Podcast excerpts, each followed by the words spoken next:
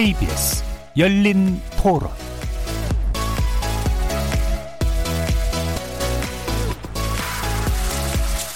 안녕하십니까. KBS 열린 토론 정준희입니다.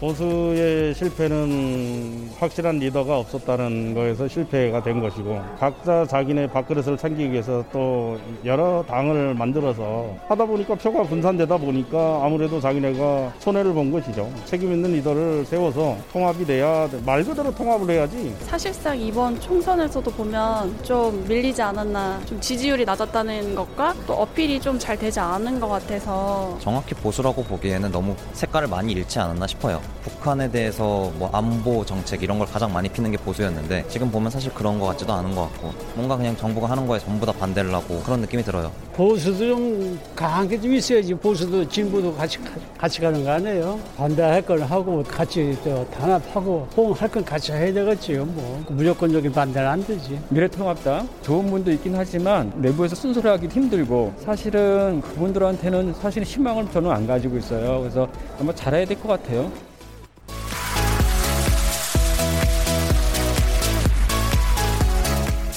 거리에서 만나본 시민들의 의견 어떻게 들으셨습니까? 사이로 총선이 남긴 과제는 무언지 지난 화요일부터 열린 토론에서 집중 논의하고 있는데요. 오늘은 그 세 번째 시간입니다. 이번 총선은 결국 의석수로 보면 여당의 압승, 야당의 참패로 정리할 수 있겠는데요. 미래통합당의 참패는 단순히 한 정당의 패배를 넘어서 한국 보수 정치 세력에 무거운 과제와 화두를 던지고 있습니다. 민주정치의 핵심 원리 중 하나인 견제와 균형이 제대로 작동하려면 비전과 대안을 지닌 보수 정치가 자기 정체성을 명확히 하는 건 중요한 일이죠. 대통령 탄핵 전후에 붕괴를 넘어서 나름 전열을 정비하는 듯 했던 보수 정당의 이번 총선을 통해서 다시금 크게 흔들리고 있는데요. 과연 보수 정당의 재편과 재건은 어떻게 가능할까요? 오늘 열린 토론에서 진솔하고 냉정하게 진단해 보겠습니다. KBS 열린 토론은 여러분들이 주인공입니다. 문자로 참여하실 분은 9730 누르시고 의견 남겨주십시오. 단문은 50원, 장문은 100원에 정보 이용료가 붙습니다. KBS 모바일 콩, 트위터 계정 KBS 오픈, 그리고 유튜브를 통해서도 무료로 참여하실 수 있습니다. 날카로운 의견과 뜨거운 참여 기다리겠습니다. KBS 열린 토론 지금부터 출발하겠습니다. 살아 있습니다.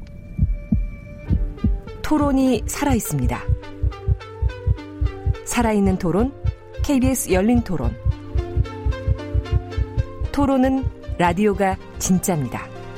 진짜 토론, KBS 열린 토론.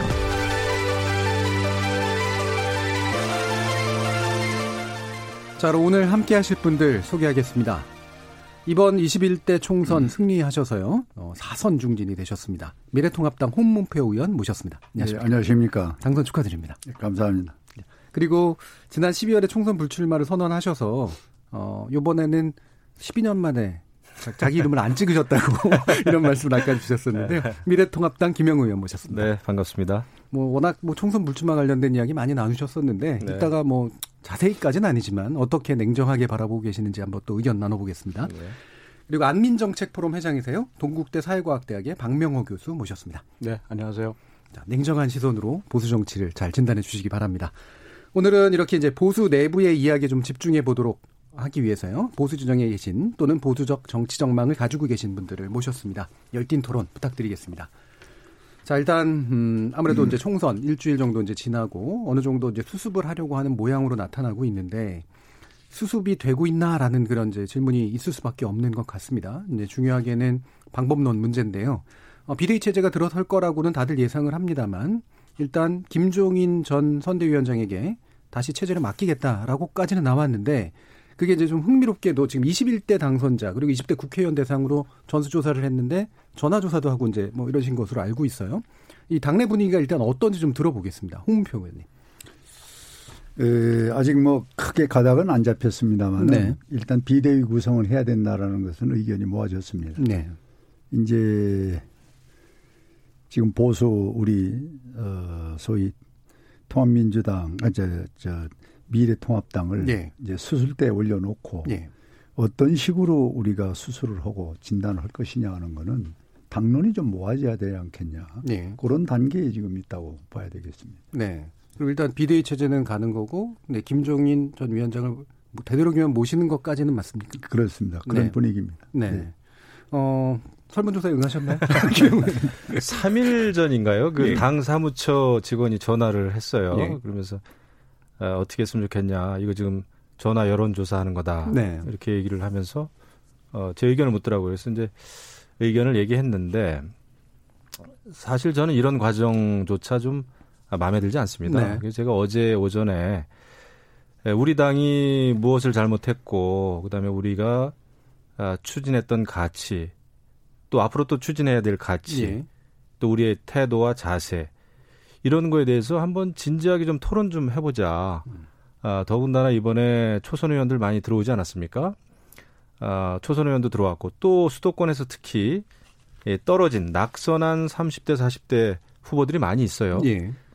어, 이런 그 다양한 이야기를 음. 좀 듣고 어, 진지한 토론을 하는 게 먼저가 아닌가 이런 어, 생각이죠. 그래서 제가 어제 페북에 이제 글을 썼어요. 제가 김종인 그 음. 위원장 자체를 반대하는 게 아니라 우리 당이 살아있는 정당이려면 또 공당 아닙니까? 네. 어느 개인에게 전권을 맡긴다는 이런 조선 시대에 있을 법한 음. 그런 발상하지 말고 열띤 토론을 통해서 어, 우리가 좀 건강한 정당으로 예. 바로 서자 말이죠. 왜냐하면은 우리가 잘못됐을 때마다 아, 외부인에게 맡기고 맡기고 하면 음. 이거 정말 그 하도급 정당 된다. 음. 반성도 다른 사람이 대신하게 되는 것이고 또 문제점을 고치는 것도 다른 사람이 대신해 주는 것이고 이것은 말이 안 된다 이거죠. 그래서 음. 저는 어, 그런 그 비대위가 급하게 꾸려지기보다는 어, 반성을 제대로 하는 절차를 밟아갑시다라는 의견을 피력한 적이 있는데 뭐 제 뜻대로 되지는 않고 있습니다만은 뭐 네, 열심히 해야 되겠죠. 예, 일단은 좀 토론이 진행돼야 되고 그다음에 토론의 범위도 이런 당선자라든가 기존 국회의원뿐만이 아니라 다양한 뭐 낙선자까지도 포괄하는 여러 가지 어, 층들이 좀 필요하다 이런 말씀이시죠. 제가 그 왜 그런 네. 말씀드리냐면 역시 정치는 이런 문제가 있을 때 토론하고 의견을 개진하고 자기의 철학도 드러내고 하면서 정치인이 길러지는 거예요. 네. 근데 우리가 크게 지금 뭐 총선에 참패했다고 해가지고 바로 외부인이 특히 전권을 가지고 전권을 한 사람이 가지고 있다는 거는 그 정당이 그만큼 허약하다는 겁니다. 예. 아, 문제가 생길 때는 그러면 그 전권을 가진 그 대표 또는 비대위원장이 또 모든 책임을 지고 물러날 수밖에 없는 거예요. 예. 그렇게 되면은 스스로 설 수가 없는 거죠. 예. 그래서 지금은 아, 지금 이제 주저앉았기 때문에 일어서자마자 뛸 생각하지 말고 시간이 조금 더 걸리더라도 음. 지금 훌륭한 분들 많이 당선됐습니다. 앞에 우리 홍문표 음. 이제 음. 사선 또 선배님 나와 계시고 오선 의원이 지금 4명이고요. 사선 의원이 5분이고 삼선 의원이 15분이에요. 또 막강한 초선들 많이 들어왔습니다. 이 초선들 목소리 궁금하지 않나요? 네. 나 이분들이 굉장히 열띤 토론에 참여할 수 있다. 예. 그 얘기를 생생한 예. 유권자를 만나면서 겪은 또 떨어진 분들 얘기도 듣고 말이죠. 이렇게 해가지고 아, 이번 기회에 좀 유망한 아, 젊은 아, 정치인들도 좀 발굴도 하고 예. 이렇게 했으면 좋겠어요. 예. 이게 좀 몇 개 이제 지금 논의의 층위가 이제 결합되어 있는 것 같은데요. 일단 비대위 체제 형식에 대한 질문도 있고 김종인 위원장이라는 분에게 전권을 주는 형식이라고 하는 그런 부분도 있고 그다음에 그거를 어떤 어떤 형식을 갖춰 나가는 어떤 절차의 문제도 좀 있는 것 같긴 하거든요. 일단 현재 그 당선자와 그 다음에 현재 국회의원을 대상으로 이런 설문조사 방식으로 의견을 모은 것에 대해서는 교수님 어떻게 보시는지요? 어, 아직 제정신이 아닐 거예요. 예. 제정신이길 기대하기 어려운 상황이고 네, 네. 우리 김 의원님 지금 이렇게 말씀하시는 것도 지금 밖에 계셔서 이렇게 말씀하시는 네. 거라고 저는 이해를 해요. 이렇게 말씀하실 수밖에 없어. 음. 이제 그 원칙적으로 맞죠. 그 자생적으로 해결책을 찾아갔어야 되거든요. 그게 하루가 걸리든 이틀이 걸리든 삼일이 걸리든. 근데 결국 그걸 못할 정도의 상황이라는 거예요, 현재가. 그러니까 거의 살아있다라고 보기 어려운 거죠. 예. 그러니까 이미 체질이 그렇게 돼버린 거였어요. 음. 그러니까 참 아쉬운 부분은 그걸 전화로. 음. 한 군데 다 모이 그렇게 어려운 일이었을까 하는 거. 뭐 코로나 아, 때문에 아쉬워요. 아 코로나 때문인가? 그건 아니고요. 현실적으로 그런 거는 있어요. 사실 네. 선거가 딱 끝나면 낙선자 떨어진 분들은 거의 정말 자폐 증세가 올 정도로 예. 밖에 나가기 싫습니다. 음, 충분히 네, 그런 거 있고요. 음. 당선된 분들은 당선 인사 다니느라고 또 정신들 없으세요. 솔직히 말씀드리면 음. 네, 그래서 이제 많은 사람이 한 군데 한 곳에 모여서 열띤 토론한다는 게 말처럼 쉽지는 음. 않지만 음. 근데 모이지 않는다는 거는 그만큼 절박감이 없다는 거죠. 네. 그렇죠. 네. 네. 그러니까 사실 모였어야 돼요. 음. 그게 맞고 그게 이제 그러니까 우리 뒷부분에 가면 나오겠지만 여태까지 안 해봤던 것들을 해야 되거든요. 예. 이제 뭘, 뭐라도 이제 그렇죠. 상상력을 발휘해야 된다는 네, 계기를 거죠. 마련하려면. 음. 근데 비대위 아주 뭐 상투적인 겁니다. 네. 그러니까 사실 10여 년 전으로 돌아가 보면 열린우리당 이후에 지금의 여권 야권이던 시절 예. 2008년 대선 패배 이후에 총선 패배 이후에 2007년 총 대선, 2008년 대선 패배 이후에 한 2, 3년 보세요. 네. 계속 비대위입니다. 계속. 네, 열린우리당 시절도 그랬다고요. 그러니까 여기도 이, 이 절대 시간이 필요한 게 있어요. 네. 그러니까 지금 당장 해결이 된 문제가 아니거든요. 예, 그러니까 예, 예. 출발은 지금까지 안 해봤던 걸 해야 되는데 음. 아직은 그걸 기대하기는 좀 어려운 상황이고 좀 제일 먼저 아쉬운 게첫 번째 대비되는 부분일 수 있는데 그래서 그걸 전화로 여론조사로 결정한다라고 하는 예. 부분. 이게 여론조사 만능도 아니고 예, 더구나 선, 택지를 선택하는 궁금한 건데 예, 예.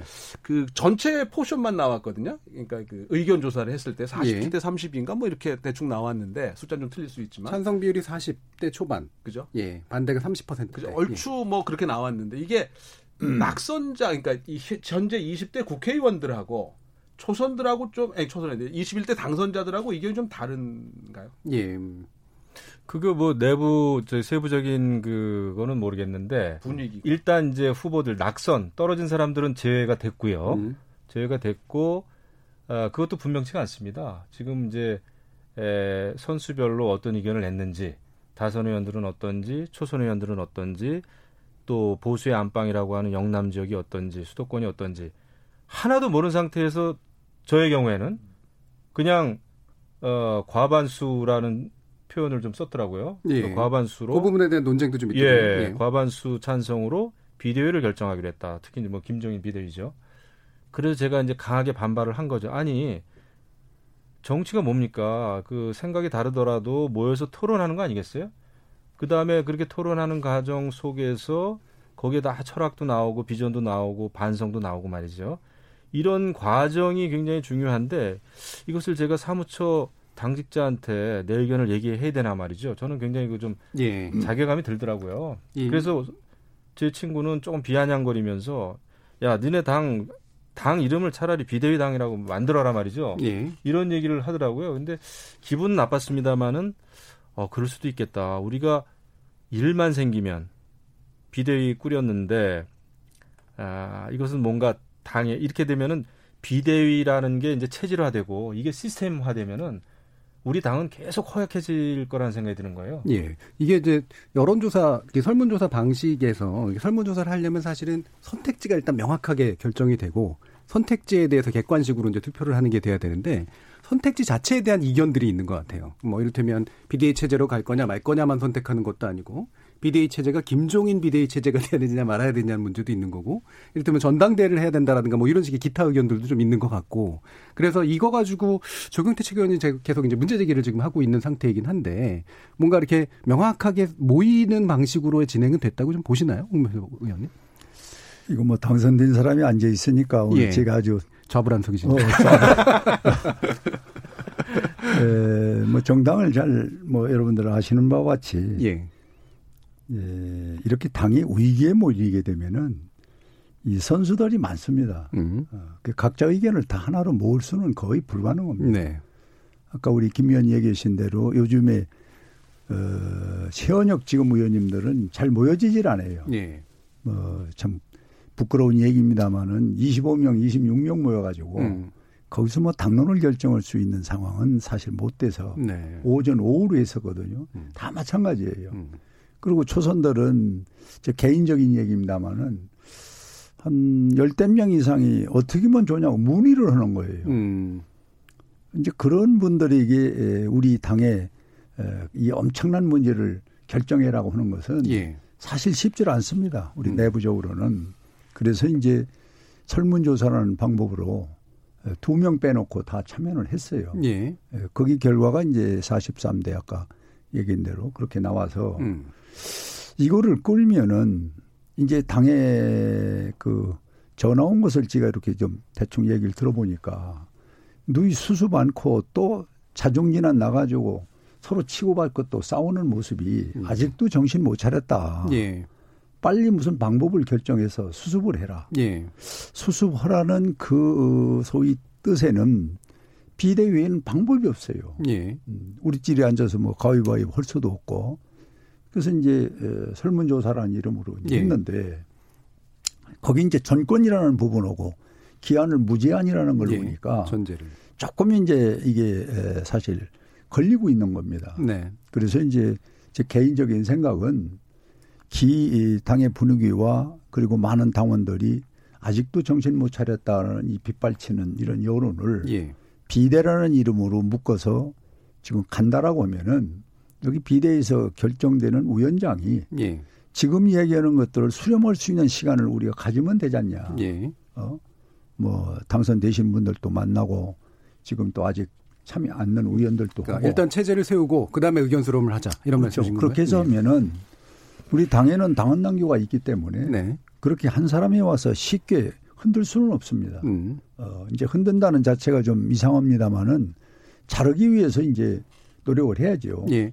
그럼 우리가 어, 여론조사도 할 필요가 있고 음. 또 의원들이 이제 선수별로 만나서 의견도 수렴하고 그리고 뭐 처음 되신 분들 의견도 듣고 뭐 이런 다방면의 방법을 예. 구사하면은 저는 음, 비대위원장이 누가 되면은 그런 절차를 밟으면은 의견이 모아진다고 보는데 예. 사전에 이제 아까 말씀하신 대로 어, 결안이냐 닭이냐 하는 문제인데 음. 먼저 의견 제시한 거를 그거를 정리해서 또 네. 하나의 비대위원을 만드는 과정은 아마 국민들한테 보일 때 어, 토론하고 공감을 갖는 거는 좋은데 예. 그 과정은 쉽게 결정될 수는 없을 겁니다. 음. 난상 토론이 돼서 수백 개의 문제만 제시할 뿐이지 거기서 하나로 집합되는 것은 어렵다. 예. 그렇다면은 비대위인 필연적으로 해야 된다면은 빨리 구성을 하고 위원장의 어느 분이 오면은 그분에게 지금과 같은 이야기를 주문을 해서 하나로 정리를 해서 당을 수습해서 빨리 새롭게 가야지. 예. 지금 이것을 토론만 오래 해가지고 어 지금 우리가 참패한 정당에서 또 자기 식구들끼리 뭐 험담하고 찍고 까불르는 그러한 것은 지금 상황이 맞지 않지 않느냐. 예. 이 방법론이 이, 상당히 다른 것 같아요. 그렇습니다. 예. 그래서 이 난국은 예. 빨리 비대는 할 수밖에 없는데 비대를 한다면은 그런 위원인 위원장을 빨리 선정을 해서 그분이 수렴하는 방법으로 네. 가닥을 잡아가는 것이 좋지 않겠느냐. 네. 이런 양론이 지금 우리 당에 있는 겁니다. 음. 네. 네. 이제 말씀하신 네. 내용을 제가 이제 충분히 또 이해를 하면서도요. 조금 이제 해법은 좀 다른데요. 제 생각으로는 지금은 언론이라든지 어, 우리 모습이 어떻게 기사화 될까, 어떤 제목으로 날까. 그러니까 분열상을 보이는. 예, 그런 거를 예. 저는 의식해서는 안 된다고 봅니다. 예. 아, 토론다운 토론이 있어야 되고요. 자중질환이 저는 이, 있는 게 너무나 당연하고, 음. 그 다음에 지금 그 유권자들을 만났던 당선자, 낙선자들이 솔직하게, 그러니까 어느 개인을 비판하고 음. 욕하기보다는 예, 책임 떠넘기는 것이 아니라 왜 우리가 실패했는지에 대한 저는 열띤 토론은 굉장히 중요하고 예. 그 과정이 좀 다소 어렵다고 하더라도 그 몇 차례, 수차례 그런 토론 결과 지금 입장에서는 비대위로 가는 게 맞겠다. 저는 의견이 모아질 수 있다고 봅니다. 여기 음. 지금 정치를 10년 이상씩 한 분들도 많이 계시고요. 그다음에 정치에 대해서 관심이 많고 이번에 당선된 초선 의원들이 많이 있습니다. 이 정도 분들이라면은 몇 차례 의견을 교환을 하면 의견이 100%는 아니더라도 방향은 저는 충분히 정해질 수 있다. 예. 그렇게 되면은 그때 비대위가 만들어져도 그 비대위가 결정하는 모든 결정 사항에 대해서 음. 문제가 없다고 생각합니다. 그런데 덜컥 비대위원장 누구를 모시고 영입하고 비대위부터 꾸려가지고 한들 그 비대위가 이러저러한 만에 하나 결정을 예. 한다든지 조금 어 초법적으로 어, 이런 그 실력을 행사했을 때는 오히려 감당할 수가 없다. 음. 아, 그래서 오히려 더디 가는 것이 맞다고 봅니다. 오히려. 예. 하지만은 방향이 중요한 거지 지금 속도보다는 방향이 훨씬 중요한 때다. 그리고 아, 그런 여론이나 아, 당장 아, 이렇게 막 자중질환 음. 일어나는 거에 대해서 어, 그렇게 신경을 많이 안 쓰는 게 좋다. 오히려 지금 시간이 아주 없진 않습니다. 아주 없진 않아요. 그다음에 원내 지도부라든지 원내 대표는 꾸림과 동시에 예. 예 저는 이 당 상황에 대해서 어, 계속 토론을 하는 거 저는 예. 불가능하지 않다. 예. 아, 이런 입장이에요. 예. 지금 이제 두 분 의원님께서 어, 이제 서로 존중하면서 말씀을 하셨는데 네, 한 가지 덧붙이면은 뭐 우리 김 의원님이 지금도 현직에 계시지만 잘 아시지만은 이 국내 정치 지금의 현실 상황이 이렇게 여유가 없습니다. 어, 집권당은 이미 180석이 되니까 예. 스케줄대로 한차 오치 없이 진행을 하고 있고 우리는 여기서 난상 토론으로 비대위도 구성 못하고 각자의 생각만 노출해서 했을 때 과연 우리 소 미래통합당에 과연 이게 국민에게 비춰지는 것이 옳은 것인지 예. 그런 건 하나의 숙제예요. 예. 음. 그래서 어, 예를 들면은 이제 국회가 곧 끝나지 않습니까? 그 새로운 국회를 맞이해야 되고 원내대표 곧 뽑아야 하지 않습니까? 지금 3차, 2차 추경했는데 3차 또 내놔, 내놓으려고 하거든요. 예. 이걸 따질 수 있는 게 없어요, 지금. 빨리 우리가 구성을 해서 이제 체제 정비를 하고 들어가야 되는데 네. 지금 말씀하신 그런 것들을 산정한 거를 전부 놓고 하나로 짚어본다는 것은 말을 꺼내놓고 결과가 안 나오면 당이 분란이 생깁니다. 그래서 저는 조금 음 시간적으로 그런 여러 가지 스케줄로 봐서 비대위를 구성을 해서 거기 좋은 분이 오시면은 우리가 얘기하고 있는 것들을 전부 수렴해서 그렇게 해서 당원 당규의 기본 틀이 있으니까 예, 거기에 예. 맞춰서 가는 것이 옳다 알겠습니다. 이렇게 보는 예. 겁니다. 뭐 두 분의 지금 견해 차이가 사실 생각보다 좀 큽니다. 제가 보기에는 그래서 이 방법론적인 차이가 아마 지금 당 안에서도 좀 계속해서 반영이 되고 있는 것 같은데요. 어뭐 뒤에 이제 그 보수 재편에 관련된 이야기를 하면서 이 부분 다시 한번 또 짚어보도록 하고요. 음. 총선 평가로도 바로 가보도록 하겠습니다. 지금 어, 보수 정치 세력 안에서 이제 지금 이제 너 탓하는 이제 분위기들이 좀 많이 만들어지고 있는 게 있어서 자성의 분위기도 있지만 너가 문제였어, 뭐가 문제였어 이런 얘기들이 좀 많은데 좀 냉정하게 좀 진단을 해볼 필요가 있을 것 같아요. 박명훈 교수님은 이번 총선 결과는 무엇 때문이다라고 찍는다는 뭐지? 글쎄요, 그건 좀더 경험적 자료로 예. 분석을 해봐야 되겠지만, 그러니까 드러난 단초로 봐서는 구조적 변화의 시작일 수 있고 최소한 중간적인 단계의 완성 정도로 볼 수 있지 않느냐. 네. 그러니까 지금 일부에서 나오는 것이 1.5당 체제론이 이제 그 결정판인데 예. 어, 그런 부분과 그다음에 이제 졌으니까 다 이제 이런 결과들이 나오는 건데 결국은 어, 상당 부분은 야당이 미래통합당이 준비도 안 돼 있었고 어, 전략도 없었고 음. 비전도 없었고 역시 그 자격이 아직 돼 있지 않았다라는 국민적인 판단 아닌가. 네. 따라서 그 또 이제 가장 결정적인 건 사실 코로나입니다. 음. 코로나 크레딧인데 어, 시점이 아주 묘하게들 걸렸어요. 그러니까 그 선거 바로 직전 금요일 조사에 보면 대통령 지지도가 계속 상승하다 60%를 찍게 예. 되고 또 제 기억으로는 사전 투표 전날 대구 확진자가 제로였어요. 음. 거의 크레딧은 완성이거든요. 그리고 그때 차명진 막말이 막 이제 올라갈 때입니다. 음. 근데 이쪽에 이제 김남국 관련한 거는 사전투표가 끝난 다음에 이 제기가 되고 예. 뭐 여론화될 또 사실관계도 명확하지 않은 상황에서 네. 세월호보다는 훨씬 새로운 이슈였어. 세월호는 음. 사실은 묻혀져고 계속 반복돼 왔던 이슈였까 그때 이제 됐고 그래서 뭐 단기적으로 보면 그런 요소들이 이제 영향을 미쳤지만 구조적인 변화의 어떤 결과물이자 예. 어, 따라서 그런 면에서 보면 보수가 내리 4연패, 3연패, 특히 탄핵 이후부터 음. 3연패는 계속 패 패배 정도가 강해지고 있어요. 예. 어, 점점 더 이제 격차가 벌어지고 있다는 뜻이거든요. 그런 면에서 보면 그 구조적인 변화와 더불어서 단기적인 대응에서 한계가 있었다는 부분도 저는 인정하지만 예. 어, 그러면서 역시 역부족이었다. 그렇게 생각합니다. 역부족이니까 구조적이라는 말씀 결국은 큰 흐름 안에서 결국 네. 보수 정치가 약화될 수밖에 없었던. 확정적이진 않은데 네. 어, 어쩌면 우리 사회 전체의 가치 변화, 그 음. 밑에 이제 세대 변화가 그게 이제 같이 그걸 끌어올리고 있었던 거였는데. 2, 3, 3, 3 40대, 그렇죠. 50대. 20대부터 예. 50대까지. 예. 특히 이제 50대가 이제 대부분 386 세대 옛날에 그 대부분을 예. 차지하고 지금 일부가 60대 초반까지 그렇죠. 넘어갔거든요. 예.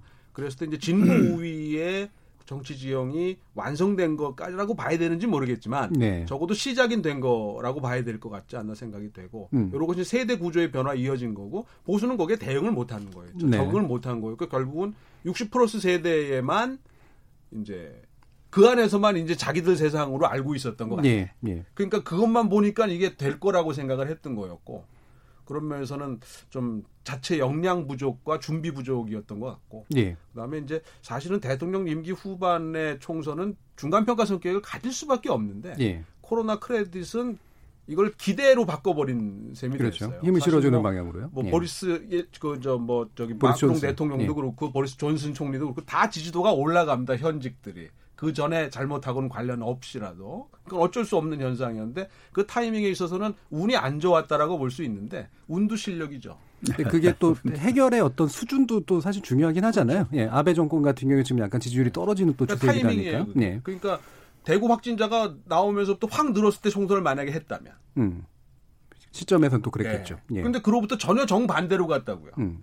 오히려 대단히 관리가 됐고 그 여론조사를 보면 우리가 선진국이라고 느낀 사람이 10명 중 7명이 됐어요. 선거 예. 직전에.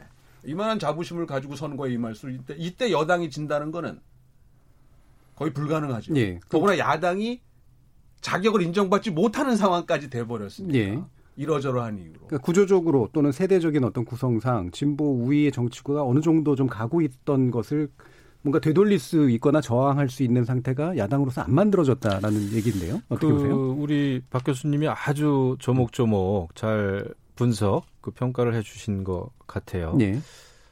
저는 이제 이런 쪽에서 생각을 해봤습니다. 그 역시 우리 보수가 우리 편만 보고 이제 정치를 했다. 네. 어차피 이게 욕하면서 담는다 그러지 않습니까? 사실 우리가 문재인 정권과 여당을 비판할 때 국민 편가르지 하지 마라. 편가르게 하지 마라. 진영 논리 만들지 마라. 예. 이렇게 이야기하면서도 우리도 사실은 진영에 덫에 걸려가지고 우리 편 듣기 좋아하는 말만 많이 했고 예. 우리 편끼리 모여가지고 어, 집회했고 그리고 이번 선거는 어, 문정권 심판이다 예. 이렇게 얘기했는데 그게 먹히지 않은 거죠. 어, 국민들이 볼 때는 심판이라고 하는 것은 심판의 자격이 좀 그래도 좀 갖춘 사람들이 음. 아까 교수님이 이제 자격 말씀하셨는데 공감이 딱 됐습니다. 아, 심판할 자격이 있는 야당이냐 이것도 이제 그 네. 유권자들은 본 거예요. 그런데 보니까 불과 3, 4년 전에 예, 지금의 보수당도 법치주의를 훼손했고 여러 가지 많은 문제점을 가지고 있단 말이죠. 네. 뭐 문정권이 저지른 많은 잘못된 점이 있겠지만은 음. 어쨌거나 유권자들이 봤을 때는 별로 자격이 없는 야당인데 제대로 된 반성은 또 별로 해본 적이 없고 예. 그런데 이번 선거에 들어가지고 뭐 공천을 번복한다든지 음. 또 돌려막기 공천을 한다든지 막말을 한다든지 이런 게 완전히 엎친 데 겹친 거죠. 예. 여기다가 말씀하신 대로 코로나가 초기에는 초기 단계 대응 못했다라는 게 조금 먹혔지만은 음. 나중에 뭐 미국이나 선진국들이 전부 코로나 때문에 헤매고 있는 상황에서 예. 이제 문 정권이 코로나 모범 국가로 이렇게 인식이 됐단 말이죠. 음. 그리고 여러 가지 또 합법적인 그 현금 살포도 사실 있었고 음. 이런 거에 대한 기대심들도 있었고 이런 게 엎친 데 겹친 격으로 야당에게는 굉장히 불리하게 작용했다. 근데 이것을 종합적으로 말씀드리면 역시 우리가 제일 중요했던 게 통합하고 개혁이었는데 네. 통합도 확실한 그 화학적인 통합 못했고요. 개혁이라는 측면에서도 우리가 성찰을 하면서 아, 반성은커녕 오히려 야당으로서도 오만한 그런 모습을 보인 게 패인, 패인이었다 이런 생각을 합니다. 예, 지금 이제 여러 가지 지적을 해주신 부분 가운데 제가 이게 홍문포 의원님께 여쭙고 싶은 부분인데 어, 뭐 흔히 아스팔트 보수라고 이제 얘기를 하잖아요. 그러니까 지금 되게 단단한 어떤 결집력을 보여주고 있는 이 부분을 끌어안고 그것을 토대로 이제 뭔가 확정을 하려고 했는 이런 좀 시도가 좀 보였었거든요. 이게 이제 당내에서 지금 이제 지적해 주시는 것처럼 과연 이제 중도의 마음을 움직이거나 또는 세를 확장하는 데 도움이 됐느냐. 그리고 심지어는 이제 당내 지도부가 너무 그쪽에 쏠려 있는 거 아니냐라는 그런 평가들이 있는데 어떻게 보시나요? 저는 그 앞에서 말씀과는 조금 다른 생각인데요. 네. 어, 우리 보수 결집 저는 한 80% 80%까지 끌어올렸었다고 생각이 됩니다. 네, 결집의 세 자체는 네. 예. 300만, 뭐 200만 야중에는 뭐 스스로 판다면 뭐 천망이라는 천명이라는 표현도 쓸 정도로 네. 우리가 결집을 했는데 아까 교수님이 말씀하신 대로 이 코로나 사태가 상당히 집권당에 위기가 왔을 때가 1월 말까지입니다. 네. 그리고 이제 2월 초부터 이제 이 코로나 사태를 역이용을 한 거예요. 네. 어, 아주 조직적으로 아주 저는 기맥히게 역이용을 했다고 봅니다. 음, 야당은 뭐 했나요, 그러면? 야당은 이제 속수무책이었죠. 예. 어, 예를 들면은 요번에 우리 페이는 세 가지거든요. 예. 어, 공천에서 우리가 실패를 했고 음. 아까 김 의원 말씀대로 비례 같은 건 두 번 공천을 했지 않습니까? 예.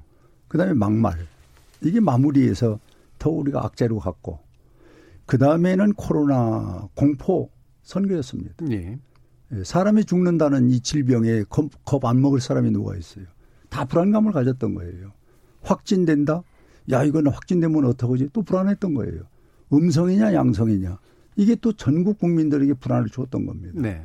이 속에서 선거는 아까 교수님이 조금 언급하셨는데 무조건 여당이 이기게 돼 있어요. 그리고 아무리 잘했어도 질 수밖에 없는 선거였다. 이렇게 그렇습니다. 그래서 네. 저는 우리 지역에서 우리 같이 운동하는 분들에게 네. 그 상황에 지금 이 얘기를 우리는 했었어요. 음, 선거가 진짜 잘못하면은 전체가 흔들리는 상황이 올 수가 네. 있다. 이랬는데 제가 실예를 지금 조금 들었습니다마는 아, 생명의 위협은 이 코로나 막자 이거 막자고 안 할 사람이 누가 있습니까? 예. 그 명분에 우리 미래통합당은 그냥 따라간 거죠. 어. 음. 또 100만 원씩 준다는데 또 여기 세부적으로 우리가 자료를 갖고 있는데 다 말씀을 못 드립니다마는 뭐 시도별로 다른데 예. 충남 같은 경우 버스 기사나 택시 기사, 전세 버스 오는 분, 학습지 교사, 예. 또 보험 이런 분들한테 전부가 40만 원, 100만 원씩 다 줬어요. 예. 5일 전에. 어? 그러면 돈 줘 가지고 싫은 사람이 누가 있겠습니까? 근데 이걸 막을 수가 없잖아요, 우리. 어? 음. 왜 주느냐? 어? 그래서 요번에는 공포 분위기에 이 4월 15일 선거. 예. 어, 우리가 당할 수밖에 없었고. 네네. 네. 또 어, 그것이 이제 180명을 만들어내는 음. 이 여러 가지 홍보의 기술과 이것이 아주 집권당이 집권당으로는 아주 잘한 것이죠. 예. 음, 그래서 음. 저는 결론은 우리 당이 속수무책이었다. 음. 어, 이걸 얘기했다면은 그래도 뭐 정치적으로 몇 가지 경제 논리를 우리가 새롭게 내놓을 수도 있었는데 네. 그냥 음 민주당이 아니 민주당이 하는 것을 정부가 하는 거를 방관하는 정도밖에 우리가 대응을 못 했거든요. 예. 그래서 저는 이번 선거에 대해서는 아주 어 우리 당으로서는 악재 였다. 그리고 그러니까, 준비를 우리가 예. 그 대응을 제대로 못한 것이다. 예. 지금 홍표 의원님 이제 말씀을 들어보면 아까 공천 문제라든가 이런 것들에 대해서는 이제 실수가 있었다라고 이제 지적을 해주셨지만 전반적으로 보면 제가 음. 다시 여쭙지만 코로나 19가 아니었으면 그러니까 코로나 19 때문에 졌다로 들리거든요. 그 속수무책으로 어, 졌다. 그럴 수 예. 있는 것이요. 예. 저희들이 뭐 당에서 갖고 있는 게 100% 맞는 건 아닌데 네. 여론조사를 중간중간에 한 게 있었어요. 네. 1월 말까지는 상당히 우리가 서울 수도권도 네. 괜찮았습니다. 어, 그랬는데 이제 모범국가 그리고 이제 수출하자 네. 뭐 이런 것이 상당히 우리가 잘 슬기롭게 막았지 않냐. 딴 네. 나라에 비해서는. 그런데 그때 당시 우리는 대만의 예를 들고 홍콩, 몽골의 예를 우린 들어서 우리 야당에서 그래도 좀 논리가 있었어야 돼요. 네. 때만 같은 세 분밖에 안 죽었잖아요. 네, 불리할 수밖에 없었으나 속수무책으로 그러니까, 했다 이런 아, 말씀이죠. 그런 것들을 예. 우리는 반사적으로 얘기를 예. 좀 했어야 되는데 네네. 전혀 이 얘기를 안 하니까 마치 우리 어? 대한민국의 지금 코로나 방법이 세계적으로 가장 우수한 걸로 돼보니까 국민의 여론은 또 그렇게 그럼 어떤 걸 얘기하실 수 있었던 건가요? 아니 우리는 200명 이상이 죽었었고 그때 당시 돌아가셨거든요. 예. 그 대만은 바로 중공과 붙어 있는데도 세 명 돌아가셨어요. 그러니까 뭐로 설명합니까? 그럼 한국은 여전히 잘못했다 이렇게 보시는 건가요? 초기에 예. 우리가 의사 선생님들이 일곱 번의 건의를 했잖아요. 예. 어, 이 중국과의 관계에서 우리가 어, 이 인적 교류를 하지 말아야 된다. 예. 그런데 한 번이나 들었습니까? 예. 그러니까 충분히 잘못했는데 잘못한 걸 부각 못 시켰다라는 지금 의견이신데 김영 의원님 아, 물론이죠. 예. 저는 좀 다른 각도에서 좀 말씀을 드리면 예. 재작년 2018년도에는 이제 지방선거 때 북미 정상회담이 이제 선거 뭐 이, 이 틀입니까 며칠 하루, 전에 하루. 있었는데 네. 하루 전에 있었는데 저는 근데 그 북미 회담 때문에 어, 지방선거에서 우리 당이 패했다고 생각은 안 합니다. 영향은 있었겠지만. 네. 그리고 이번에 코로나 사태라는 물론 야당으로서는 굉장히 에, 좀 어려운 에, 그런 상황이었음에도 불구하고 코로나가 나는 결정타를 또 매겼다고는 저는 생각하고 싶지는 않습니다. 네. 왜냐하면은 에, 코로나 이전에 지난해에도 어, 저는 또 이제 수도권 의원이고 해서 이제 많은 그 지역 주민, 유권자, 친구들 또 선후배들 만나면은 그 저희 당에서 그때는 이제 자유한국당이었죠. 예. 자유한국당에 대해서 어, 좋은 얘기를 못 들었어요. 어, 좀 더 개혁을 했었으면 좋겠다. 음. 그다음에 에, 청년 청년 하는 하면서도 늘 보면은 어, 선거에 임박해 가지고 청년들 공천해 가지고 이번에 또 홈즈에 내보내 가지고 다 네. 떨어뜨리고 말이죠. 그러니까 청년들이 이 정치를 할 수 있는 토양이나 이런 그 인프라를 전혀 만들어주지 않은 상황에서 음. 불과 이제 그 선거 한두 달 전에 선 그 청년들 뽑아가지고 장식용으로 이렇게 활용하고 아, 그런 면에서 굉장히 좀 아, 청년들에게 미래 세대에게 희망을 주지 못했습니다. 예. 그런 게 좀 누적이 되어 왔다 생각하고 그것은 하루아침에 중앙당에서 청년 정치학교, 청년 정치 아카데미 만들어가지고 해결할 수가 없는 문제예요. 네. 네. 그런 것은 전 진짜 평소에 모든 253개 지역구에서 청년들이 정치할 수 있는 후원금 제도라든지 당협위원장을 맡을 수 있는 그런 여러 가지 배려라든지 그래서 그 싹을 키워야 되는데 음. 이게 선거 임박해가지고 이제 이렇게 한단 말이죠. 그래서 이런 것들이 계속 누적돼 왔고 그 다음에 우리 당이 어려움을 많이 겪었습니다마는 아, 제대로 된 토론이 저는 없었다 늘 그좀 예. 생각을 해요. 그 어, 본회의 뭐 불과 30분 40분 전에 그냥 의총 열어가지고 본회의하고 또 끝나고 뭐 이렇게 됐단 말이죠. 그래서 어, 우리는 그런 그 내부 토론이 더 뜨거워야 된다. 그래야 어, 정치인들이 길러지고 초선 재선들도 그렇고 어, 굉장히 그 예. 내공이 쌓이는데 그런 과정이 없이 너무 급하게 답만 찾는다 말이죠. 답만. 그러다 보니까 지금도 이제 비대위원장, 비대위 체제 빨리 꾸리는 거. 근데 이거는 지금 현 상황을 모면하기 위한 거지. 예. 국민들이 볼 때는 우리가 제대로 된 우리가 진단하고 우리가 만든 우리의 정답을 내놓는 게 아니라 누군가가 해주기를 자꾸 예. 그게 이제 하도급 정당이 된다는 거예요. 음. 어 그러다 보니까 책임을 또 남의 탓하기 쉬워지잖아요. 예. 우리 스스로 책임을 지지 않는 것이 이제 체질화된단 말이죠. 그래서 그런 거는 조금 우리가 아, 깊이 있게 좀 반성해볼 그런 대목이 아닌가. 예. 왜냐하면 이번에도 이제 코로나 사태로 모든 책임을 미루다 보면은 저희는 달리 할 일이 없습니다. 네네. 그럼 코로나 사태 같은 게 안 오면 되는 거죠. 음. 근데 문제는 우리가 진영 논리만을 얘기했고 우리 편만 뭉치면 된다고 생각했지만은 사실상 진영 논리도 아까 교수님도 조금 언급을 하셨습니다마는 1.5당이라는 그 표현도 예. 있었습니다마는 보수가 구조적으로 숫자 면에서도 지금 인구 면에서도 20대부터 50대가 73%인가 그래요. 예. 60대 이상이 27%고. 음. 그러니까 이미 이미 인구 면에서 구조적으로 진영 논리라고는 합니다마는 진영으로 나눠졌을 때 보수가 불리합니다. 예. 그러면 싸움은 이제 어떻게 진행되는 것이냐? 그래도 중도 중도층을 우리가 예. 중도층에게 어필하지 않으면은 선거 또 치러도 또 지죠. 예. 다가오는 대선도 또 지게 돼 있습니다. 근데 이번에도 우리가 벌였던 많은 잘못된 행태 때문에 중도가 이탈을 했다.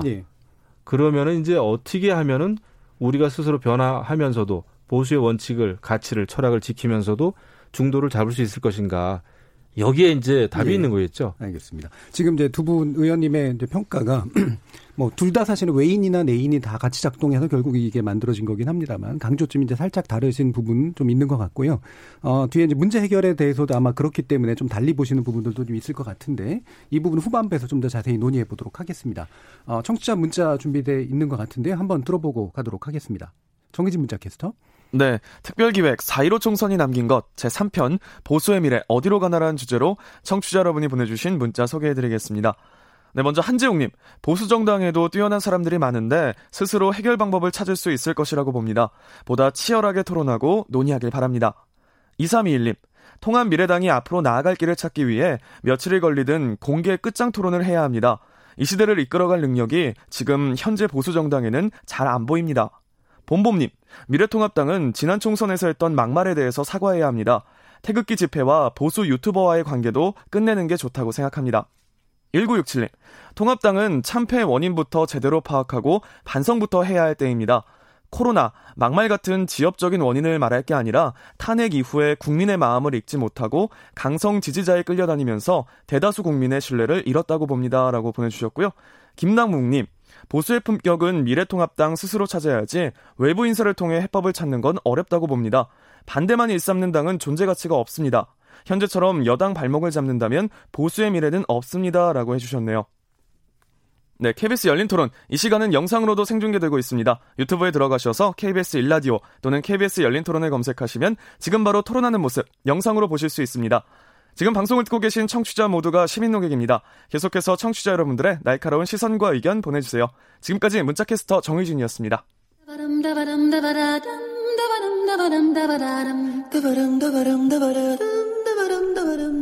여러분은 지금 청취자와 함께 만들어가는 고품격 시사방송 KBS 열린 토론을 듣고 계십니다.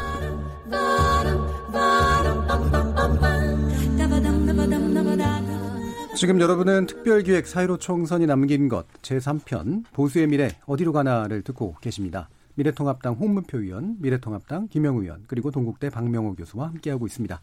이 세 분께 질문이나 건의하고 싶은 의견이 있으시다면 언제든 저희에게 말씀 주십시오. 프로그램에 적극 반영하도록 하겠습니다. 여러분이 열린 토론의 주인공입니다. 저는 박명호 교수님께 다시 공을 넘겨서 좀 네. 여쭤야 될 것 같은데요. 어, 이게 이제 구조적인 문제와 그다음에 내부 주체적인 문제가 이제 결합돼서 나타나는 이제 보수의 위기라고 볼 수가 있는데 어, 강조점을 이제 그럼 어쨌든 이 부분을 돌파하려면 어떤 부분에서 시작하는 게 제일 옳다 이렇게 보시나요? 결국 이제 음. 그 가치의 문제가 가치. 아닌가 싶어요. 예. 그러니까 이제 가치가 변했는데 음. 세상이 바뀌었는데 그 가치에 적응 못 하고 있었던 거거든요. 음. 그러니까 아까 우리 김영우 의원께서 73대 27 말씀하셨 국민 대다수가 생각하는 가치하고 그들이 생각하는 가치가 전혀 따로 놀고 있었다는 거예요. 네. 그러니까 여기 이제 맞춰야죠. 그러니까 이 가치의 변화에 적응하고 가치 창조를 해야 되는데 일종의 시대 정신 같은 걸 그렇죠. 말씀하시는 건데 그 가치 네. 창조는 인물과 정책으로 나타날 거예요. 일단 인물로 나타나야 되는 거고 네. 그다음에 정책으로 이제 이것이 나타나는 건데 시간이 꽤 필요한 일이죠. 음. 그러니까 이게 뭐 하루 이틀에 뭐 며칠에 뭐 해결될 일이라고 저는 전혀 생각 안 하고요. 예. 따라서 충분한 시간을 가져야 될 일이고 조급할 일이 전혀 아니다. 예. 그리고 이거는 뚝딱 해결할 문제였든 세번 이 탄핵 이후 사면패하면서 해결 못했을 리가 없거든요. 네. 그보다 중장기적으로 봐야 된다라고 하는 부분이고 또 하나는 이 아까 뭐 청취자 중에 한 분이 보수의 품격이라는 단어를 쓰셨는데 어 이제 갈림길에 선 거 아닌가 싶어요. 그러니까 네. 이 그래서 보수든 진보든 마찬가지. 특히 보수에게는 음. 어 정치인으로서의 그 가치가 이제 드러나야 된다라는 생각이 들어요. 예. 갈림길에 선 건데 음. 결국 국회의원 하는 게 한 번 더 하고 두 번 더 하고 국회의원 하고 안 하는 문제가 개인과 가문의 영광으로 그치는 것이냐 음. 아니면 이게 보수 공동체 그다음에 대한민국 공동체에 대한 것이냐 아니냐에 대한 판단을 할 수 있는 사람들이어야 된다는 거예요. 예. 여태 이런 판단이 사실은 진보도 마찬가지지만 사실 좀 더 적지 않았는가 음. 이쪽 진영에 음. 상대적으로 그러니까 그런 면에서는 개인과 가문의 영광은 될 수 있을지 모르겠지만 이게 그걸 넘어서야 되거든요. 이제 사람들은 그걸 판단하기 시작했다라는 거예요. 그러면서 동시에 문제 해결 능력이 있느냐는 예. 음. 그 가치를 실현할 수 있는 능력이 있느냐. 예. 사람들은 판단하기 시작한 거예요. 음. 그러니까 이낙연 전 총리가 이 계속 우세를 달리는 이유 중에 하나도 음. 뭐 슈퍼맨을 원하지 않는다는 겁니다. 이제 검증된 사람, 예. 뭔가 할 것 같은 사람을 찾기 시작한다는 거고 그러면서 기준이 바뀌고 있는 거죠. 그러니까 아마 나올 거라고 생각이 돼요. 이쪽 진영에서도 예. 또 보수 진, 진보 진영에서도 이제 어떤 사람이 어떻게 나오느냐 이제 내버려 두는 거예요. 이제 음. 그러니까 보수에게 충분한 시간과 기회를 이제 줘야 되는 거고 따라서 한마디로 정리하면 여태까지 안 해봤던 걸 해야 돼요. 예. 루틴하게 그냥 상투적이었던 것들은 이제는 더 이상 해도 별로 약발이 없다라는 음. 거죠. 가치를 만드는 것이기도 하고 이제 아까 말씀하셨던 시대 정신하고의 가치가 이제 만나야 되는 거 아닙니까? 그러면 제가 한 마디만 더 여쭈면 지금의 국민의 전반적인 시대 정신이 진보다 이렇게 얘기하는 건 아닐 테고 그렇죠. 그렇죠? 그러면 시대 정신은 어떤 것이기에 어떤 가치가 만나야 되는 걸까요? 그러니까 이제 지금까지의 보수가 예. 시장 보수, 안보 보수 음. 이제 뛰어넘는 보수가 돼야 된다는 거거든요. 예. 그러니까 기존의 안보나 그렇죠. 시장에 치우치지 이제 그건 이미 끝난 얘기가 된 예. 거예요. 그러니까 대다수의 사람들은 이제 그것보다는 지금 요새 키워드로 공정, 정의, 음. 연대, 협력, 예. 공동체, 공화 뭐 이런 가치들에 대한 음. 그러니까 개인이자 시민으로서의 그러니까 여러분들이 보수의 가치하고 안 맞았던 것 그러니까 안 맞은 게 아니라 맞았던 건데 적응을 못 한 거였죠. 음. 그렇게 예. 변화했다고 생각 안 했던 거야. 예. 한쪽에만 치우쳐 있었던 거죠. 그러니까 음. 이제 그런 변화된 그러니까 어떤 분은 그 진보 우파라고 음. 표현을 하셨던데 예. 그러니까 지금까지의 가치에서부터 일단 탈피하는 그러니까 이제 그게 아마 그 일부에서 얘기하는 것처럼 무슨 세대 교체. 네. 왜냐하면 지금 이 old 세대에서는 그런 거 자체가 이해를 못 하는데 음. 그거를 상징하는 리더로서 나온다는 건 더더구나 불가능한 일 아니냐. 네. 결국에 세대 교체하는데 그렇다고 사람이 있는 것도 아니에요. 음. 그러니까 어느 날 뚝딱 나오는 게 아니기 때문에 길러져야 되는 거고 그 안에서 자생적으로 나타나야 되는 거죠. 네, 이런 공정, 정의, 연대 뭐 이런 거 같은 시대 정신에 부응하는 보수적 가치를 이제 제대로 모형화해야 된다라는 거고 그거를 실현할 정치가가 필요하다는 말씀이시잖아요. 김영 의원님. 그 교수님 좋은 말씀 해주셨고요. 음. 그 오늘은 어차피 뭐 보수의 그 어, 여러 가지 자화상을 또 이야기하는 자리니까 뭐 예. 솔직한 게 좋겠죠. 어, 그런 적이 있습니다. 우리 당내 이제 의원들이 그런 얘기를 하는 걸 제가 여러 차례 들었어요. 이 선거 앞두고 워낙 문정권이 잘못하는 일이 많고 하기 때문에 이번에 우리 당은 실수만 안 하면 이긴다. 음. 수도권도 이긴다. 예. 이런 얘기를 스스로 하는 그 분들이 꽤 있었습니다. 음. 근데 저는 아, 그렇지 않을 텐데라는 생각을 좀 했었어요. 예. 근데 그거 뭐냐 하면은 어, 사실 대한정당으로서의 그 면모를 갖추려면은 이제 반사익만 우리가 바라야 할 바래서는 안 된다. 음. 아무리 여당 문정권이 잘못해도 결국 유권자나 국민들은 야당도 같이 보는 거기 때문에 예. 예, 야당이 얼만큼 준비가 돼 있는지 야당이 어, 문재인 정권을 심판한다고 하는데 야당은 어떤 자세로 문 정권을 심판하는 건지 어떤 음. 대안이나 비전을 들고 예. 심판하는 건지도 본단 말이죠. 근데 그런 거에 대한 보다 면밀하고 치열한 고민보다는 좀 반사익을 예. 원했다. 그리고 우리 편만 뭉치면 되고 우리 편만 지지하면 된다라는 생각 때문에 우리가 이제 광화문 집회도 많이 했습니다. 물론 아, 작년 10월 3일인가요? 그때 광화문 집회는 정말 많은 각지에서 예. 국민들이 올라오셨습니다마는 그거 말고는 매주 토요일 날 있었던 또는 일요일 날 있었던 광화문 집회는 음. 거의 당 집회였어요. 예. 일반 시민이나 국민들이 참여했다기보다는 국회 안에서 했던 집회를 그냥 장소만 바꿔가지고 광화문에서 했다는 생각이 들어요. 과연 내가 일반 시민이었다면, 내가 당적이 없는 시민이었다면은 광화문에서 열었던 그 자유한국당의 집회에 참여했겠는가 말이죠. 그런 좀 아쉬움이 있어요. 예. 예 뭐냐면은 결국 반사 이익이나 우리 당, 우리 지지층만 보고 하는 정치는 이제 한계가 있다. 음.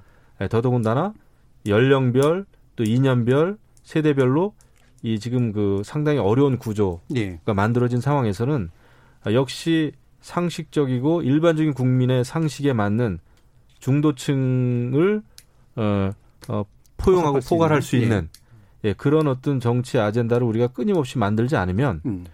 아 저는 앞으로 선거도 좀 어렵지 않겠나 예, 예. 생각이 드는 거예요. 내부 역량 부족론인데 네. 사실 통합당 입장에서 보면 총선은 상당히 단순해요 구조 자체가 음. 그러니까 전국 선거구 중에 253개 중에 121개가 수도권에 있고 나머지가 수도권 아닌 지역이거든요. 네. 그 나머지 지역에 절반 정도가 사실은 또 절반의 절반 정도가 영남이에요. 예. 그러니까 65석이 영남에 있고 나머지 60여 석이 호남, 충청, 강원, 제주거든요. 예. 그러니까 영남에서 이번에 한 60석 가까이 얻게 되는데 거기에 수도권에 40석이면 일단 지역구 100석이 되고 호남 빼더라도 강원, 충청, 제주 되면 한 120, 130 되고 비례 얹으면 절반 언저리 가거나 과반 넘는 여태까지 그런 구도로 이겼거든요. 근데 예. 이번에 수도권에서 완전히 뭐 서울, 경기, 인천에서 한 자리 숫자씩 밖에 못 네. 얻었지 않습니까? 인천에 한 군데밖에 안 되듯이. 음. 그걸 보면 지금 말씀하신 바로 그거거든요. 그러니까 지금 사실상 영남당화 돼 버렸거든. 100여 명의 의원 중에 60여 명이 영남 네. 출신 의원들이 된 거예요. 그러니까 수도권으로의 중도 중원으로의 진출이 막힌 거죠. 음. 그러니까 영남 국회의원만 데리고 야당하면 될 수 있을지 모르지만 집권은 어려워진다는 얘기. 네. 네. 이 부분 홍문표 의원님. 예. 저는 오늘 이 중요한 공중파가 예. 그 우리 미래통합당이 예. 더 절망적이고 더 어려운 곳으로 예. 가는 토론회가 아닌가 하는 생각을. 아, 왜 그렇게 생각했습니까? 예. 어, 지금 얘기 자체가 우리가 그렇지 않습니까? 예. 나는 정치는 음. 어쨌든 음, 여야가 공존해야 됩니다. 예. 또 세력이 비슷하게 가는 가는 것이 그 나라 발전이고 그렇다면 지금 미래 한국당이 어려워도 그래도 희생할 수 있는 그런 용기를 좀 갖고 그런 어떤 방향의 어떤 토론인 줄 알고 그 사실 왔거든요. 그러니까 미래통합당. 그러니까 미래통합당이. 미래한국당이라고 또 그러죠. 예. 예. 근데 미래통합당이 예. 지금 같아서는 뭐 희생 불능, 불능입니다. 네. 어, 좀 유감스럽다는 말씀을 드리고. 그 희생 가능하다라는 걸 말씀 주시면 되는데요. 아니 그러니까 그 예. 얘기가 공론화돼야지 나 혼자 얘기하는 게 무슨 의미가 있습니까? 아니 그 얘기를 어. 의견을 주시면 되니까요. 예. 예. 저는 유감스럽다는 말씀을 드리고 예. 이 국가 아까 소위 그 우리 대한민국의 보수 그것은 자유민주주의 국가 아닙니까? 예. 시장 경제고 어, 그것을 지금까지 지켜온 것은 누가 뭐라해도 보수 어, 정당에서 지켜온 겁니다. 예. 어, 그건 부인할 사람 없을 거예요. 근데 진보 쪽으로 우리가 방향을 잘 못 가고 있는 것이 좀 우리가 아쉽죠. 진보는 변화 개혁을 하자는 것인데 그 부분에 우리가 더디고 못 보는 부분 이제 그런 것이 우리가 지금 좀 고쳐야 할 부분이라고 생각을 갖고 보수 안에 부족한 부분이 어, 물론이죠. 예. 그런데 이제 지금의 좌파라고 하는 부분을 뭐 여기서 꺼내고 싶지는 않지만은 그분들이 냉정히 여기서 국가관이 우리와 영 상반되지 않습니까? 그런 부분도 이 대한민국이라는 국가를 발전하는 데는 예. 상당히 나는 수정을 하고 보완을 해야 된다고 보는 거예요. 음. 어떤 국가관을 말씀하시는 거죠? 지금 사회주의의 기본적인 상황을 갖고 간다면은 아. 이 문제가 있는 거 아닙니까? 그러니까 지금 더불어민주당은 사회주의라고 보시는 건가요? 사회주의로 보는 게 아니라 그런 방향으로 가잖아요. 자유자를 지금 빼겠다는 거 아닙니까? 음. 어? 이런 걸 누가 얘기를? 그리고 6.25라든지 그다음에 천안함이 왜 교과서에서 빠져야 됩니까? 예. 그것은 근본적으로 저는 문제 제기를 하는 거예요. 예. 음? 자유는 자유고 진보는 진보인데 그걸 어떻게 조화롭게 가느냐 음. 이런 방향으로 나는 어 국가가 가져야 음. 우리 미래가 있지 너무 이 보수에 대해서 잘못해서 다시 일어날 수 없는 쪽으로 이게 간다면은 그건 저는 공정성이 없다고 보는 거예요. 그러니까 그 보수의 어. 희망을 말씀해 주시면 되잖아요. 그렇죠. 그래서 네. 그 얘기가 네. 어느 정도 그래도 이게 바란스가 있어야 되는데 지금 우리 김영호 의원님도 그거 아닌 잘못된 부분을 집중적으로 얘기를 하고 네. 그러면은 네. 이게 자아 비판도 좋은데 어? 지금 이렇게 방향에 가면은 저는 안 된다고 보는 거예요. 잘못된 부분은 그러니까 희망을 말씀을 해주시 같이 예. 얘기가 나와줘야지. 예. 그래서 저는 음, 제기를 하는 거고요. 아까도 얘기한 대로 아까 김영우 의원이 그 말씀을 했는데 재작년에 지방자치 선거에서 하루 전날 트럼프와 김정은 둘이 만난 그 역사적 사건이 있었어요. 예. 거기에 영향을 별로 못 받는다 얘기를 하셨는데 전 그 개인적으로 깜짝 놀랐습니다. 왜 그러냐? 그때 당시 제가 사무총장했어요. 예. 그 전에 여론조사를 했을 때는 우리가 42% 정도 갔습니다. 고, 어, 둘이 만나고 그리고 평화협정이라고 악수하고 그 뉴스가 나가면서 7시간 만에 여론조사 하니까 그게 거꾸로 뒤집히는 거예요. 왜 그러냐. 그때 당시 우리 대한민국의 이슈는 핵 폐기입니다.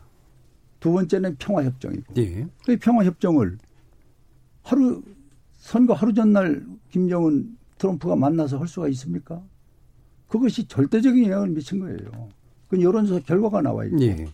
그런데 김 의원 같은 경우 아까 미치지 않았다고 그러니까 제가 사실 그 대목에서 할 얘기가 없는 거예요. 음. 이건 근거를 갖고 얘기를 하는 거거든요. 그런데 요번에 이 코로나 사건 이것도 엄청난 우리가 공포 분위기에서 선거 치른 겁니다. 예. 어, 그래서 이런 것도 저는 우리 미래통합당이 그때그때 대응을 못하고 참 어떻게 보면은 무대책이었죠. 예. 어, 현실 나오는 거 그냥 받는 정도 음. 어, 이런 정도로 간 것은 우리 국민들이 볼 때 저걸 비전이라고 보진 않았을 것이다. 예. 아, 이런 부분은 저희가 참 깨우치고 음. 새롭게 가서 정책을 내야 되는데 예. 이런 재난은 우리가 처음 당하는 거 아닙니까? 음. 그게 참 어렵죠. 그런데 제 얘기에 대해서 아까 어떻게 생각하실지 모르지만은 돈으로 이 문제를 국민에게 100만 원씩 주고 그리고 필요한 사람들에게 40만 원, 100만 원씩을 예. 분야별로 주는 이런 것은 우리가 사회적으로 왜 이야기를 안 하냐 이게요. 제 얘기는. 그 당연히 선거 이틀 삼일 전에 돈을 그렇게 푸는데 영향이 없겠습니까? 그러니까 미래통합당에서도 사실은 그 의견을 내셨었잖아요. 아니 우리가 냈는데 예. 뭐 지금 방송 타다는 건 아니지만 신문 방송이 그 부분이 다뤄줍니까? 잘 안 다뤄주잖아요. 예, 예. 어? 이런 부분은 알겠습니다. 이런 예. 부분은 참 저희들이 볼 때 답답한 거예요. 예, 알겠습니다. 어? 예. 아니 돈을 100만 원, 40만 원씩 이틀 삼일 전에 주는데 그 마음이 안 흔들리겠습니까?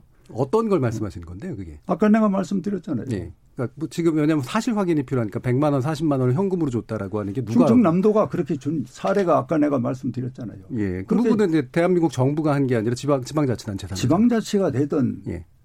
또 중앙정부가 되든 이거는 선거 앞두고 하는 것은 안 맞는 거죠. 예, 알겠습니다. 일단은 중간에 지금 세대교체론에 관련된 언급들이 좀 남아서요. 네. 어, 미래통합당 선대위 대변인을 했던 이제 배경훈 어, 대변인을 전화로 좀 연결해서 한번 의견을 좀 들어보려고 합니다. 음. 어, 전화 연결돼 있나요? 예. 박경, 어, 백경훈 대, 아, 백경훈 대변인이시군요. 예. 안녕하세요. 예, 안녕하세요. 반갑습니다. 예, 백경훈입니다. 선대위 대변인으로 활약하셨는데, 어, 아무래도 아, 예, 그 청년층을 또 대변하시는 그런 부분도 있었을 것 같은데요. 선거를 어떻게 아, 경험하셨나요? 아, 저는 대변인으로서 전국에 지원 유세를 많이 예, 예. 다녔는데요. 예. 다니면서 이런 뭐 전국 각지에서 부는 뭐 지역별, 세대별, 이슈별 이런 바람이 상당히 다르다는 것을 체감할 수가 있었고요. 이런 좀 다양한 국민들의 바람을 또 우리 정당이 어떻게 담아내야 될지 뭐 이런 어, 고민들을 깊게 하게 된 시간이었던 것 같습니다. 예, 예. 그럼 당내에서 어, 이렇게 어, 청년의 목소리랄까요? 이번에 많은 강조를 하긴 했는데 좀 반영이 네. 좀 되고 있다라고 이렇게 느끼셨나요? 어, 이런 청년들의 목소리를 찾기는 하는데요. 예.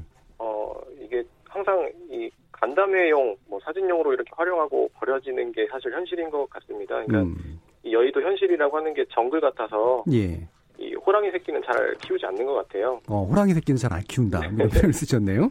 예, 뭐 이게 어. 청년들에게 많이 듣고 예, 예. 뭐 이걸 바탕으로 본인들이 하겠다라고 하는데, 예, 예. 근데 저는 이런 것이 배워서 할 수 있는 게 아니라 이제 그들의 눈빛, 뭐 언어, 감성 이런 예. 걸로 대화하고 소통하면서 대변할 수 있는 사실 그런 젊은 플레이어들이 나서서 해야 되는 일이라고 생각을 예, 하는데 예. 사실 그동안은 그러지 못했던 것 같습니다. 음, 청년의 목소리를 반영한다라고 하는 형식은 있었으나 실질적으로 당내에서 청년이 성장하도록 만드는 쪽은 아니었다. 이렇게 평가를 하시는 것 같은데요.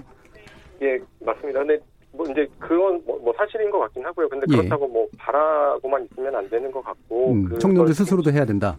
예, 쟁취하기 위해서 노력들을 음. 꾸준하게 지속적으로 해야 된다라고 생각을 합니다. 그러면 실제로 그, 그, 백경 대변인 같은 청년의 목소리가 제대로 쟁취되고 네. 발휘가 되면 현재 네. 이제 보수의 어떤 위기랄까요? 네. 보수의 희망을 네. 좀 새로 만, 만들 수 있을 거라고 보시나요? 예, 어, 이게 지금이 new normal 시대라고 하잖아요. 예. 이제 보수의 새로운 청사진을 가지고 어, 우리 대한민국을 또 미래로 견인해 갈 수 있는 그런 이제 미래 지도자가 예. 필요하다고 생각을 하고요. 음. 물론 이제 아까 뭐 홍문표 의원님도 말씀을 해주셨지만 예.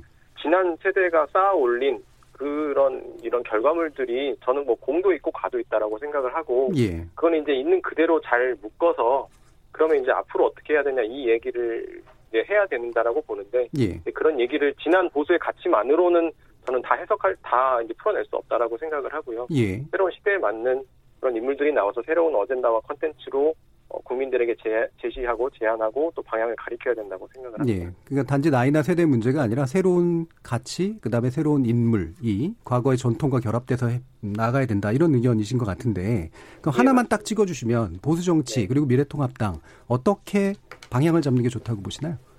저는 어, 얼굴이 바뀌어야 된다고 생각을 합니다. 얼굴이 음. 이게 지금 보수당 하면 떠오르는 얼굴이 흥선대원군의 얼굴인 것 같아요. 일단 위기가 있어도 지키고 버텨보자라고 예. 하는 그런 얼굴인데 근데 지금 미, 이 보수당에 필요한 것은 그럼에도 불구하고 뭐 바꾸고 도전해보자라고는 그런 개혁파의 얼굴이 우리에게는 필요한 것이 아닌가 싶고요. 그리고 한 가지만 더 말씀을 드려보면 예. 이게 새로운 브랜드가 필요하다고 생각을 합니다. 음. 이게 지금 당 전체를 갈아 엎는 것이 사실 쉬운 일은 아니라고 저도 알고 있고. 예. 근데 이제 뭐 예를 들어서 현대차가 제네시스를 만들었듯이 음. 이 젊은 인재들을 중심으로 새로운 브랜드를 만들어내기 위한 그런 플랫폼을 만들고 저는 또 여기에 대한 과감한 도전과 투자를 해야 된다라고 생각을 합니다. 예, 완전히 그러니까 뭐 새로운 라인을 만드는 그렇죠? 새로운 제조 라인을 만드는 것 같이 그렇게 새로운 브랜드를 네. 만들 필요가 있다라는 말씀이셨네요. 예, 오늘 네네. 의견 감사합니다. 네, 감사드립니다. 자, 이렇게 백경훈 대변인 얘기 들어보셨는데요. 어, 전반적으로 보면 어, 청년이 열심히 하려고는 하느나 스스로 성장하기가 좀 어려운 조건에 대해서도 한번 언급을 주셨고 좀 얼굴을 좀 바꿨으면 좋겠다. 그 새로운 가치와 새로운 인물들을 잘 만들어 주셨으면 좋겠다라는 그런 의견인데 어, 이 부분에 대해서 어, 우리 홍표 의원님이 이제 딱 사선 의원이시고 지금 이제 어른으로서 이제 이끌어 주셔야 되잖아요. 어떤 네. 의견 주시고 싶으신가요? 저는 이 청년 문제는 예. 제가 이미 그 발표를 했습니다마는 어, 아까 우리 김영호 의원도 말씀이 있었는데 선거 때와 청년이 필요할 때는 꼭 우리가 음. 그분들을 끌어안고 해야 된다는 당위성 설명을 하는데 예. 그게 끝나면은 또별볼 일 없이 음. 청년들을 취급하는 것이 오늘의 이제 청년이 쓸 자리가 없다 예. 이렇게 생각을 갖는데 이거는 좀 늦었지만은 근본적으로 해결 방법을 찾아야 된다. 음. 그것이 청년청을 만들어야 됩니다. 청년청. 네, 예. 청을. 그렇게 해서 청년은 청년답게 클 수 있는 그 기회를 음. 어, 법과 제도로 뒷받침해 줘야 돼요. 그러니까 정부 조직 같은? 그렇습니다. 예, 예. 아, 청은 정부 조직이니까요. 예, 예. 제가 예결위원장을 해보니까 일곱 개 각 정부 부처가 청년이라는 이름으로 하는 일들이 있어요. 예.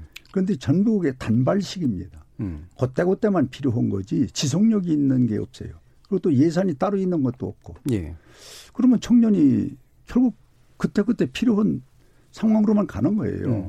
그래서 제가 그때부터 고민 고민해서 생각한 것이 우리나라 청년도 미래 또 대한민국의 희망이라면은 이제 제도적으로 뒷받침을 해줘야 된다. 네. 청년 청을 만들어서 그분들에게 공부하고 그리고 새로운 변화를 이끌어낼 수 있는 그런 정책적 그런 과정을 그들에게 부여를 해주는 겁니다. 예. 그리고 예산을 뒷받침해 주는 거예요. 예. 이렇게 하면은 상당히 나는 청년이 현실 참여하는데 저는 자긍심을 갖고 일하리라고 보고 요것이 이제 단계별로 좀 부족하니까 가령 비례대표 같은 것도 당선 가능은 예. 여기에 10번 이내에 남녀를 하나씩 확실하게 어, 비례대표를 주는 겁니다. 네. 그리고 이제 거기에 어, 경선을 한다면은 한 30% 정도의 예. 어, 활당을 좀 준다든지 이런 정도만 제도적으로 각 정당에서 그걸 안 하면은 정부가 권장해서라도 예. 또는 선관위가 거기에 개입해서라도 제도적으로 만들면은 나는 대한민국 청년은 정치 중심에 있으리라고 봅니다. 네. 어, 그래서 저는 그것을 이번 입법 발의해서 지금 준비를 하고 있는데 예. 그것을 제가 발표를 하니까 우리나라의 청년 그룹들이 저희 선거 어, 하는 그 현장까지 많이 찾아오셨어요. 예. 그걸 꼭 만들어 달라. 호응이 있었군요. 예. 그렇습니다. 예. 그래서 저는 지금도 청년 문제는 그저 어, 달콤한 얘기보다는 어, 제도적으로 뒷받침할 수 있는 국가적인 그런 그 상황과 정당에서 뒷받침할 수 있는 예. 걸 만들어주면은 저는 충분히 청년이 정치권 중심에서 음. 그 나라의 희망을 주는 그런 청년 역할이 되리라고 봅니다. 예. 네. 그러면 어, 구, 정부가 구체적으로 할 수 있는 정책을 당이 또는 국회가 만들어주고 그다음에 또 당 내에서도 정, 청년 정치인의 비중이 늘어날 수 있도록 구체적인 정책을 세워야 된다라는 의견이셨는데 그렇습니다. 보수의 변화의 관점에서 봤을 때 예, 보수에게 희망이, 그러니까 보수가 희망이 되는 그런 청년 문제 또는 내부에서의 정치인을 키우는 문제 이 부분은 김영호 의원 어떻게? 저는 그런 생각을 좀 해봤습니다. 지금 우리 당내에서도 요즘에 이제 3040 예. 기술원 얘기가 나오더라고요. 그런데 음. 우리가 어, 청년에 대해서 우리가 나이만 강조를 하면 안 된다라는 음. 생각을 해요. 그러니까 예를 들면 유능한 청년 정치는 하루아침에 만들어지는 게 아니거든요. 예. 예를 들면 이제 김영삼 전 대통령 YS만 해도 1970년에 그 7대 대통령 선거 때 40대 기술원을 어, 들고 나왔어요. 그때 김영삼 대통령 나이가 만으로 43살인가 그랬습니다. 예. 근데 이미 그때 김영삼 대통령은 그 당시에 원내 총무를 세 번 이상인가 했고 음. 당시 5선 의원이었습니다. 5선 국회의원이었어요. 그러니까 그냥 40대 기수론을 들고 나온 게 아니라 모든 걸 갖췄죠. 정치적인 경험, 풍부한 경험이 있었죠. 그리고 소위 그 영국의 캐머런 보수당 아, 당수도 했고 총리도 했죠. 데이비드 캐머런. 예. 네. 캐머런도 어 젊은 나이였지만은 그 보수당에 들어간 지 17년 만에 당수가 됐어요. 예. 예, 그 처음에 보수당에 이제 싱크탱크에 들어가 가지고 음. 어, 열심히 연구도 하고 또 보좌진 생활도 하고 그랬습니다. 그러니까 그것은 무엇을 의미하냐 하면은 30대, 40대 나이가 중요한 게 아니라 정치를 할 수 있는 경험을 그 이전까지 사실 쌓아야 된다는 겁니다. 예. 그렇다면은 우리 기성세대가 할 일은 20대 청년, 30대 청년이 그 정치 경험을 할 수 있는 그 토대를 마련해 줘야 돼요. 예. 그러니까 지역에서부터 아까 제가 얼핏 말씀을 드렸습니다마는 지역에서 돈이 많이 없어도 지역 활동을 하고 그 활동 결과 아 당협위원장을 하고 예. 또 청년위원장을 하고 그렇게 해서 공천을 받아가지고 시도위원을 다 할 수 있어야 됩니다. 네.